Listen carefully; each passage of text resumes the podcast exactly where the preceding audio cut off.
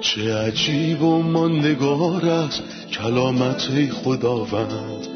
ابدی و جاودان است تمامی کلامت. همچون نهری خروشانه بر قلب تشنه کلام تو برترین است تسلی قلب من. نوری بر پاهای من چراغ راه های من. کلام تو شفا بخشد درد و رنج و زخم من. نپویی این کلام ساکن شد در قلب من. تغییرم به آزادم ساد شبان نیکوی من. چه عجیب و نگار است کلامت خدا رد ابدی و جاودان است تمامی کلامت. همراهان عزیز سلام می کنم به تک تک شما که از جای جای این دنیا شنونده قسمتی دیگه از برنامه تمام کتاب هستید. در برنامه قبل به فصل 27 متا رسیدیم. امروز مطالعهمونو از آیه 33 شروع می کنیم بعد از اینکه در برنامه گذشته درباره دادگاه ها صحبت کردیم امروز قصد داریم به اتفاقات قبل از صلیب بپردازیم. قبل از مصلوب شدن سرورمون عیسی مسیح به دست مردم زجرهایی رو متحمل شد و در ساعت تاریکی هم به دست خدای پدر داور عادل رنجهایی کشید. اینا موضوعات این قسمت برنامه ما هستند قبل از هر چیزی می‌خوام سلام کنم به برادر یوسف عزیز. خیلی خوش اومدید افتخار دادید. سلام خواهر سلام متشکرم. خدا برکتتون بده. ممنون برادر. از آیه سی و سه می‌خونم. وقتی به محلی به نام جلجتا یعنی جمجمه رسیدند شراب آمیخته به داروی بیهوش کننده به او دادند. اما وقتی آن را چشید نخواست بنوشد. آنها او را به صلیب میخکوب کردند. آنگاه لباسهایش را به قید قرعه میان خود تقسیم نمودند و برای پاسداری در آنجا نشستند. جرم او را بر لوحی به این شهر نوشتند. این است عیسی پادشاه یهود و بر بالای سرش نصب کردند دو راهزن را نیز با او مصلوب کردند. یکی در سمت راست و دیگری در سمت چپ او. بردر اگه ممکنه در مورد جلجتا که به معنی جمجمه است و خداوند و در اونجا روی صلیب بردن توضیح بدیم جلجتا یا جمجمه احتمالاً معروفترین نقطه زمینه.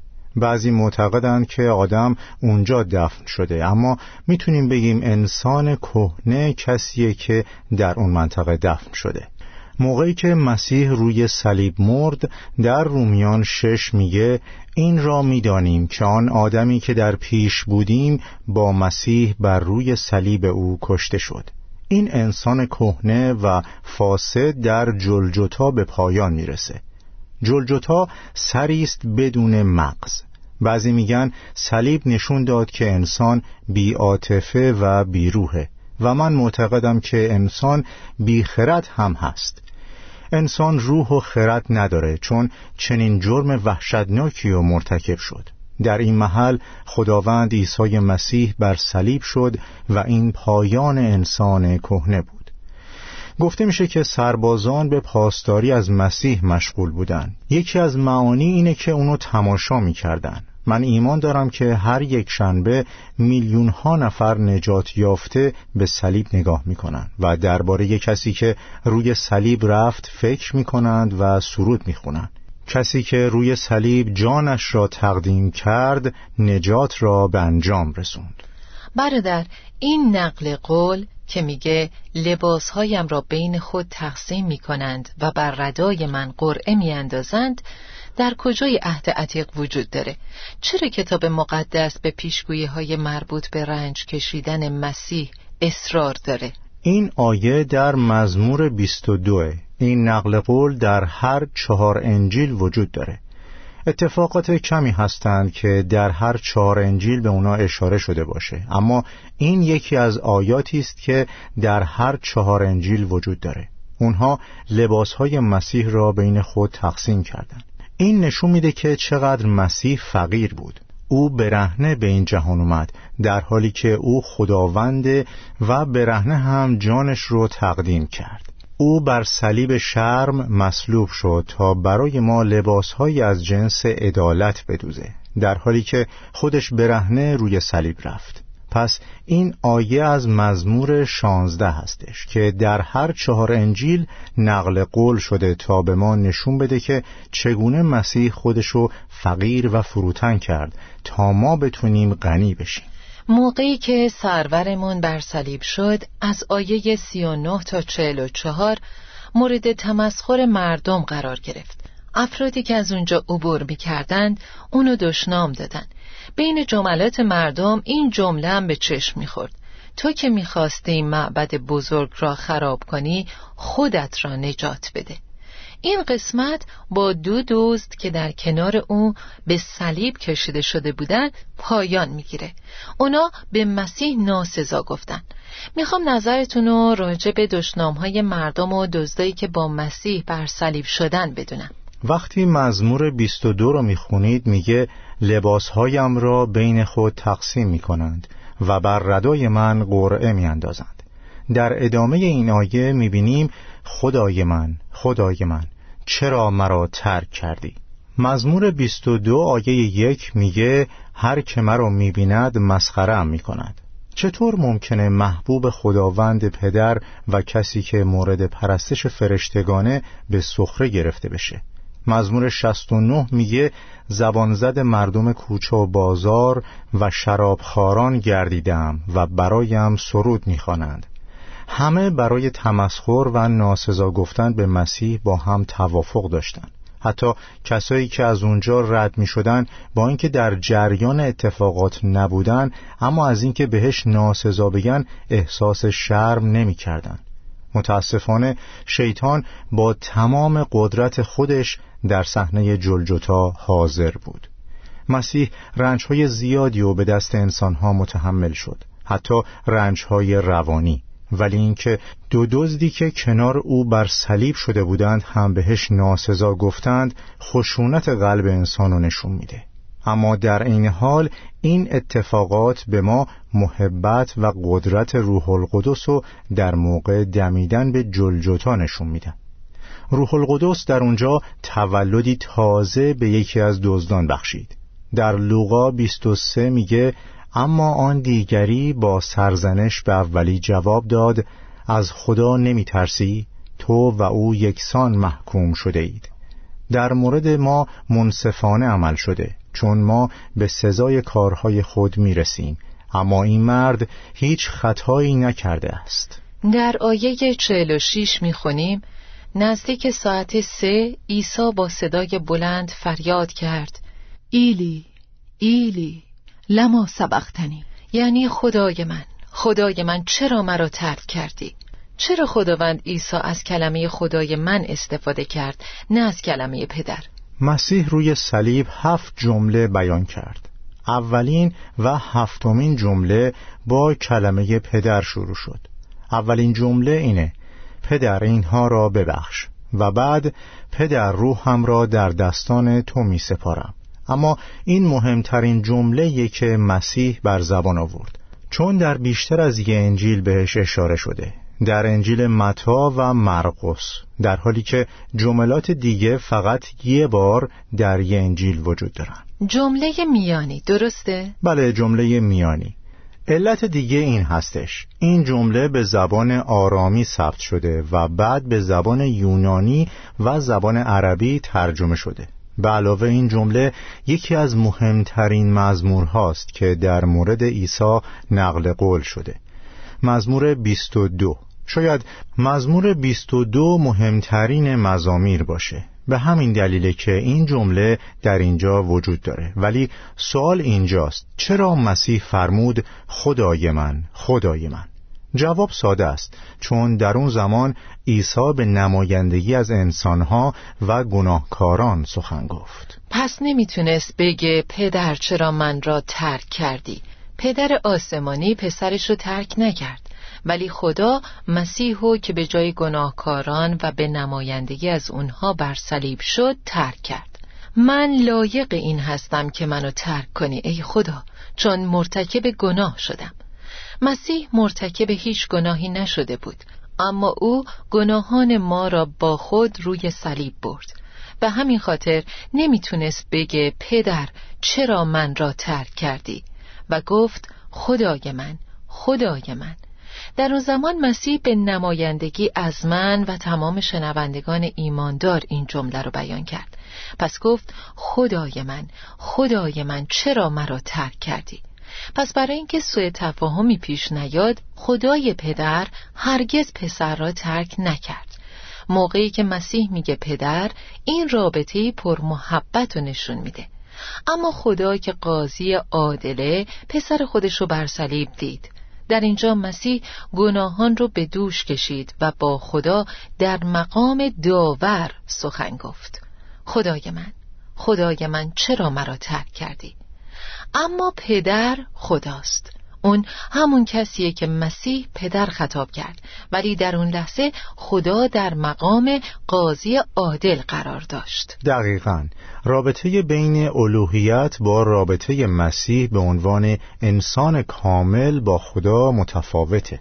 مسلما سوالات زیادی در مورد این آیه وجود داره. مسیح خداست. ولی در اونجا لحظه خدا رو خدا خطاب می‌کنه چون از زبان ذات انسانی خودش صحبت می‌کنه. دقیقا. و اگه مسیح تجسم نمیافت هرگز نمیمرد. ممنون. برادر لطفا فهرستی از هفت جمله‌ای که مسیح روی صلیب به زبان آورد و ارائه بدین. متا و مرقس فقط یکی از جملات رو به صورت مشترک بیان کردند لوقا سه جمله و یوحنا هم به سه جمله اشاره کرده. ترتیب این جملات رو براتون میگم. اولین جمله در انجیل لوقاست. پدر اینها را ببخش. دومین جمله خطاب به مریم مادر مسیح بود. مادر این پسر تو می باشد بعد به شاگردش گفت و این مادر تو می باشد بر اساس لوقا 23 سومین جمله در مورد دزدی بود که در کنار مسیح بر صلیب شده بود. عیسی جواب داد خاطر جمع باش امروز با من در فردوس خواهی بود. این سه جمله زمانی بر زبان آورده شد که هوا هنوز روشن بود. بعد سه ساعت تاریکی شد. در اون زمان عیسی گفت خدای من خدای من چرا مرا ترک کردی؟ تاریک شدن هوا نماد این بود که خدا مسیح رو ترک کرد. خدا مسیح رو به عنوان نماینده گناهکاران ترک کرد. بعد جمله پنجم بر اساس انجیل یوحنا 19 تشنعمه جمله ششم بر اساس انجیل یوحنا تمام شده. بعد جمله هفتم و آخرین جمله که بهش اشاره کردم ای پدر روح خود را به تو تسلیم می کنم آیه 49 میگه اما دیگران گفتند بگذارید ببینیم آیا الیاس می آید او را نجات دهد یا نه. اونا فکر کردن عیسی الیاس رو صدا می‌زنه. عیسی بار دیگر فریاد بلندی کشید و جان سپرد. اینکه عیسی جان سپرد چه چیزی رو در مورد مسیح به ما نشون میده؟ او در موقع مرگ چه کسی بود؟ انسان قدرتی بر روح خود نداره. اما مسیح همونطور که از چهار انجیل می‌دونیم روح خودشو تسلیم کرد. در یوحنا ده آیه هجده می‌خونیم هیچ کس جان مرا از من نمی‌گیرد. من به میل خود آن را فدا می‌کنم. اختیار دارم که آن را فدا سازم. نکته فوقالعاده اینجاست. در ادامه فرمود و اختیار دارم که آن را باز به دست آورم. پس مسیح با اراده کامل خود وارد مرگ شد. رایل یه اسقف برجسته و مفسر کتاب مقدس جمله زیبایی در این باره گفته. هیچ کس نمی‌تواند به آسانی که مسیح جانش را تقدیم کرد از اتاق خود خارج شود. هیچ کس نمی‌تواند به سادگی که مسیح جان خود را تقدیم کرد لباسهایش را از تن به آورد. پس مسیح صاحب تمام اختیار جان خوده و می‌بینیم که به شکلی عجیب جان سپرد. تا جایی که حتی پونتیوس پیلاتوس متعجب شد و از سناتور رومی پرسید چطور مسیح به این صورت جان سپرد؟ علتش این بود که مسیح کار رو به اتمام رسوند. او فرمود تمام شد. بعد روح خود را تسلیم کرد. باید متوجه تفاوت این جمله در چهار انجیل باشیم. در انجیل متا که مسیح رو به عنوان شاه معرفی می‌کنه مسیح این جمله رو به صورت امری به زبان میاره. مثل زمانی که یه فرمانده سربازی رو مرخص می‌کنه. یه فرمان سلطنتی. بله یه فرمان سلطنتی. در انجیل مرقس و لوقا در این جمله به نظر می‌رسه که شخصی چیزی رو به شخص دیگه میسپاره. اما در انجیل یوحنا این جمله چنان بیان میشه که مسیح جان خودش رو با اراده خود تقدیم می‌کنه و از کلمه متفاوتی استفاده شده. این موضوع فوقالعاده بودن وحی شفاهی کتاب مقدس رو نشون میده که همواره از کلمات صحیح استفاده کرده. و این در تمام آیات کتاب مقدس به چشم می‌خوره. در ادامه میگه در آن لحظه پرده اندرون مقدس معبد بزرگ از بالا تا به پایین دو پاره شد و چنان زمین لرزه ای شد که تخت سنگ ها شکافته و قبرها باز شدند و بسیاری از مقدسین که خفته بودند برخواستند و از قبرهای خود بیرون آمده بعد از رستاخیز عیسی به شهر مقدس وارد شدند و بسیاری از مردم آنان را دیدند. وقتی افسر رومی و افراد او که به پاسداری از عیسی مشغول بودند زمین لرزه و همه ماجرا را دیدند بسیار ترسیدند و گفتند بدون شک این مرد پسر خدا بود. ای از زنها که عیسی را خدمت می کردند و به دنبال او از جلیل آمده بودند در آنجا حضور داشتند و از دور ناظر جریان بودند در میان آنان مریم مجدلیه، مریم، مادر یعقوب و یوسف و مادر پسران زبدی دیده می شدند. لطفا درباره این آیات و اتفاقات بعد از مرگ عیسی توضیح بدین. لحظه که مسیح روح خودش رو تسلیم کرد اتفاقات زیادی افتاد. نشونه های طبیعی نشونه هایی از دنیای نادیده و بعد نشونه هایی برای دنیای مذهبی. نشونه های طبیعی زمانی اتفاق افتاد که سنگ ها شکستن و زمین لرزه شد و نور دوباره تابیده شد. اینها نشونه های فراتبیعی بودند. سه ساعت تاریکی در حالی که کسوفی وجود نداشت. چون در اون زمان ماه کامل بود و امکان ماه گرفتگی وجود نداشت. بله چون عید پسح بود. بله زمان عید پسح بود. اینا نشونه های دنیای نادیده بودند که بسیاری از مقدسین که خفته بودند از قبر بیرون آمدند. اینجا جمله خیلی مهمی بیان شده. از قبرهای خود بیرون آمدند. اگه از من بپرسین این معجزه نماد چیه باید بگم نماد اینه که عیسی اولین رستاخیز یافته است. اما شاید فوقلاده ترین نشونه ای که در زمان مرگ مسیح اتفاق افتاد پاره شدن پرده معبد باشه که از بالا تا پایین دو پاره شد. جوزفوس گفته زخامت پرده معبد به اندازه کف دست بوده. شش گاو نر در هر دو طرف میبایستی به پرده معبد بسته می شدن و هر گروه باید به جهت مخالف حرکت می کردن تا پرده پاره بشه. در اصل چیزی که در اون لحظه اتفاق افتاد این بود. کاهنی در حال خدمت بود چون موقع ارائه قربانی شب بود. بنابراین اون حتما به سرعت رفته بود تا به کاهن اعظم خبر بده که پرده دو پاره شده.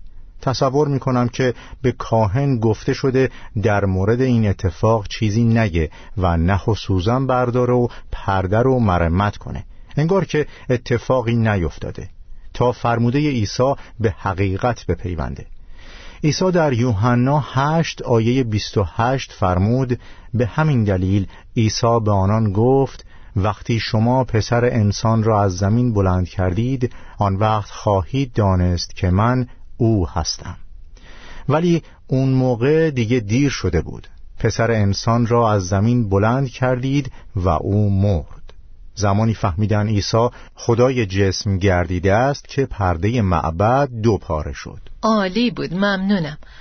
در بعد از رستاخیز مسیح آیا بدن مقدسین در قبر باقی موند یا بیرون اومد و از قبر برخواست با وجود اینکه بعضی از این توضیح خوششون نمیاد اما با توجه به کلام خدا فکر نمی کنم مشکلی در مورد زنده شدن مقدسین وجود داشته باشه. ولی اونها در قبر باقی موندن. در کتاب مقدس بین رستاخیز و زنده شدن تفاوت وجود داره. خدا ما رو با عیسی مسیح زنده کرد و بالا برد. پس زمانی که مسیح روح خودش رو تسلیم کرد مقدسین زنده شدن. این نشون میده که مرگ مسیح رو مغلوب نکرد بلکه مسیح مرگ و مغلوب کرد. و چیزی که اینو ثابت می‌کنه اینه که بدنهای بسیاری از مقدسین که خفته بودند زنده شدند. ولی اونها تا بعد از رستاخیز مسیح از قبر بیرون نیومدند این نشون میده که مسیح اولین رستاخیز یافته است. ممنون بردر استراحت کوتاهی می‌کنیم و بعد با ادامه درس برمیگردیم.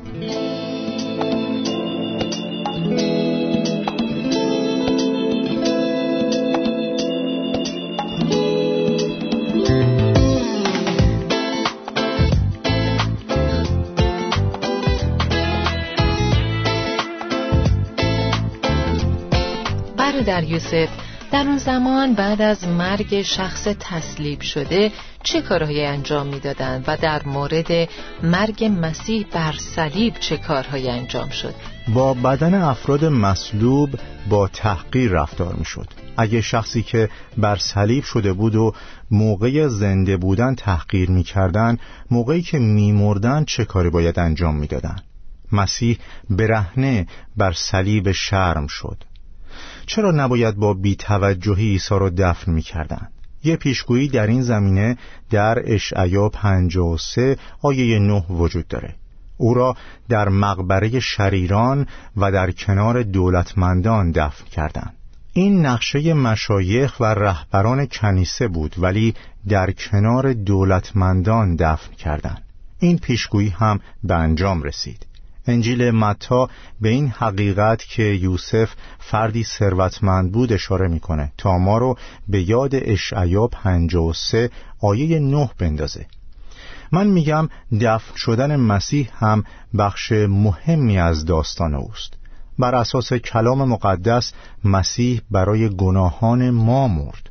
او دفن شد و سه روز بعد از میان مردگان برخاست. همه این اتفاقات بر اساس کتاب مقدس افتاد. مسیح مرد دفن شد و رستاخیز یافت. آیه مهمی هست که درباره مرگ مسیح صحبت می‌کنه. تصنیه 21 آیه 22 میگه اگر مردی به خاطر ارتکاب جنایتی اعدام شود و بدنش از دار آویزان باشد نباید در شب آنجا بماند. او باید در همان روز دفن شود. زیرا جسد آویزان از دار نفرین خداوند را به آن سرزمین می آورد جسد را دفن کنید تا سرزمینی که خداوند خدایتان به شما داده آلوده نگردد. بنابراین مسلما مشایخ شریر و رهبران ملت ها می‌خواستند مسیح و بر صلیب باقی بگذارند تا بعد از مرگ پرندگان مسیح رو بخورند. ولی خدا همه چیزو در هدایت خودش داشت. او رهبران ملت رو به نحوی خلق کرد که نسبت به سبت مقدس حساس باشند. چون سبت روز خاصی بود. بنابراین از پیلاتوس خواستند که پاهای افراد مصلوب رو بشکنند تا بتونن اونها رو در چاله که از قبل تدارک دیده بودند دفن کنند. یوسف به خودش جرأت داد که بدن عیسی رو از پیلاتوس طلب کنه. می‌تونید بگید که پیلاتوس از اینکه عیسی یعنی انسانی بیگناه و بر صلیب کرده بود احساس گناه می‌کرد. پس اجازه داد یوسف بدن مسیح رو ببره و اونو با احترام دفن کنه. البته جلال حقیقی در اون زمان اومد تا حقیقت رستاخیز مسیح رو ثابت کنه. اگه او در چاله دفن می‌شد چه اتفاقی میافتاد؟ از کجا می‌تونستیم بفهمیم که او رستاخیز یافته؟ اما مسیح در مقبره حفر شده در یه سنگ دفن شد و با مهر و نگهبانان رومی از قبر او محافظت می‌شد. تمام این موارد به ما ثابت می‌کنه مسیح که جانش رو تقدیم کرد از مردگان برخاست برادر ازتون می‌خوام کمی درباره این خرافه صحبت کنیم که بعضی از افراد میگن کسی که روی صلیب جان داد مسیح نبود بلکه شخصی شبیه مسیح بود که بر صلیب رفت. چون بحث های زیادی در این باره مطرح میشه و این موضوع سوال خیلی از آدم هاست. بعضی از این سوالات برای ایجاد شک برای تازه ایمانان استفاده می‌کنن. ما اطلاعاتی داریم که نشون میده کسی که بر صلیب شد مسیح بود. او همون کسی بود که در موقع دادگاه ها در کنیسه ایستاده بود و در مقابل قیافا، حنا، پیلاتوس و هیرودیس ظاهر شده بود. تمام اینا نشون میدن مسیح بر صلیب شد. همینطور شاهدین عینی در پای صلیب حاضر بودند. لطفا چند دلیل به ما بدین که خود مسیح بر صلیب شد. اولا مسیح نیومد که اجازه بده شخص دیگری به جای او بر صلیب بره. او هیچ جرمی که مستوجب مرگ باشه مرتکب نشده بود.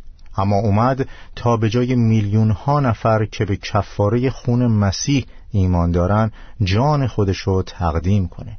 مورد دوم بر اساس یوحنا 19 مادر مسیح اونجا بود. غیر ممکنه که مادر مسیح اونو نشناخته باشه. اما افرادی که هزاران سال بعد اومدن قصد دارند به ما بگن که شخصی که بر صلیب شده بود به شباهت مسیح بود. سوال اینجاست که چه کسی شبیه مسیح بود؟ آیا مسیح مرد؟ بله.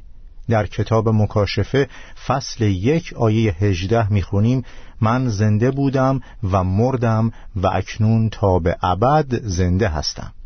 این فقط یه آیه ساده نیست.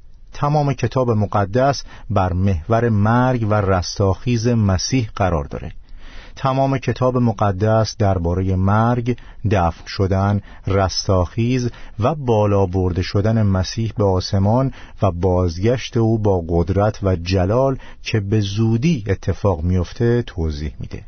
ما می‌دونیم زمانی که مسیح در باغ دستگیر شد ماه کامل بود روز چهاردهم به این معناست که ماه کامل بود و نور می‌داد.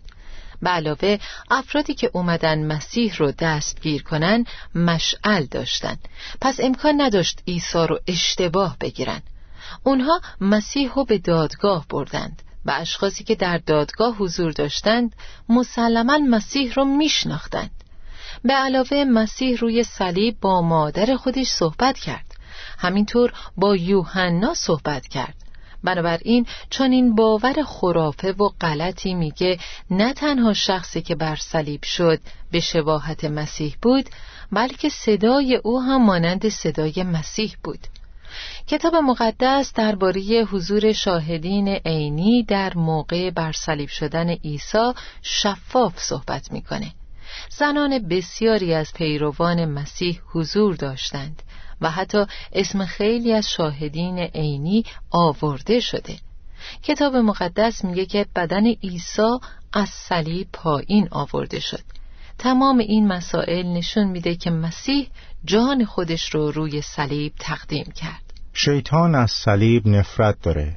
چون راز خرد شدن شیطان در صلیب نهفته است.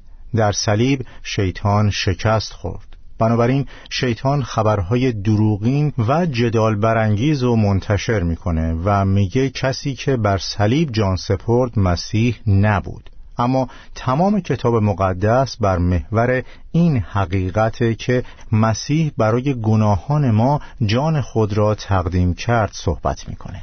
شما به تدفین مسیح اشاره کردین که در احترام انجام شد. مردی به نام یوسف رامعی بود که ثروتمند بود. او کسی بود که با احترام مسیح و دفن کرد. قبلا هم گفتیم که دو یوسف در زندگی مسیح وجود داشتند یکی در موقع تولد و دیگری در موقع مرگ. یکی فقیر و دیگری ثروتمند. ممکنه اونا رو مقایسه کنین؟ بله دو یوسف در زندگی مسیح وجود داشتند اولی اونو در موقع تولد از باکره دریافت کرد. اون نامزد مریم بود. منظور از باکره مریم هست. بله مسیح از مریم باکره متولد شد. پس اولین کسی که مسیح و موقعی که جسم پوشی دریافت کرد یوسف بود. او مرد فقیری بود. معنی اسم یوسف افزایش یافتنه. انگار که با دریافت کردن مسیح یوسف به مسیح گفت فقر زیادی انتظار تو می‌کشه. و متاسفم که در آخری پست در کنار احشام تولد یافتی. اما این فقط آغازه و در زندگی فقر زیادی انتظار تو می‌کشه. ما می‌دونیم مسیح سی و سه سال زندگی کرد. او در حالی که غنی بود فقیر شد و جسم گردید. ولی حالا در موقع مرگ مسیح یوسف رامعی که مردی ثروتمنده طبق متا 27 او را دریافت کرد. انگار که یوسف رامعی می‌خواد بگه جلال و احترام و قدرت در انتظار توست. این تنها آغازه. من تو رو در مقبره دفن می‌کنم. اما دفن شدن در قبر با احترام پایان راه نیست. خدا تو را از مردگان برمیخیزاند و تو رو بالا می‌بره. و تو در آسمان ها بر دست راست خداوند ساکن می‌شوی. تو به زودی به جهان باز میگردی و هر زانویی به نام تو خم میشه چه با اراده خود چه به زور. این جلالیه که در انتظار مسیح. عیسی مسیح به وسیله یوسف رامعی در مقبره تازه دفن شد. خدا به شما برکت بده بردر یوسف. ما در برنامه بعدی که آخرین قسمت از مطالعه انجیل متا هست در مورد نگهبانان بر مقبره مسیح و اتفاق فرخنده رستاخیز صحبت می کنیم. همراهان عزیز امروز یاد گرفتیم چیزی که باعث قوت قلبمون میشه اینه که پدر سه ساعت در تاریکی مسیح رو ترک کرد تا او گناهان ما رو با خودش حمل کنه. تا ما مجبور نباشیم در هیچ شرایط و موقعیتی در زندگیمون بدون خدای پدر تنها بمونیم. عزیزان با توجه به کاری که مسیح روی صلیب به انجام رسوند از شما می‌خوام که قلبتون رو به موج محبتی که از صلیب جاریه باز کنید. این موج پیغامی از محبت رو با خودش داره. قلبتون رو باز کنید تا از محبت مسیح لذت ببرید. تا برنامه دیگه و درسی تازه شما رو به دستان خداوند میسپارم. چه عجیب و ماندگار است کلامت خداوند. ابدی و جاودان است تمامی کلامت. همچون نهری خروشان بر قلب تشنه کلام تو برترین است تسلی قلب من. نوری بر پاهای من چراغ راه های من. کلام تو شفا بخشه درد و رنج و زخم من. نپوری این کلام ساکن شد در قلب من. تغییرم به آزادم ساد شبان نیکوی من. چه عجیب و ما نگار است کلامت خدا رد ابدی و جاودان است تمامی کلامت.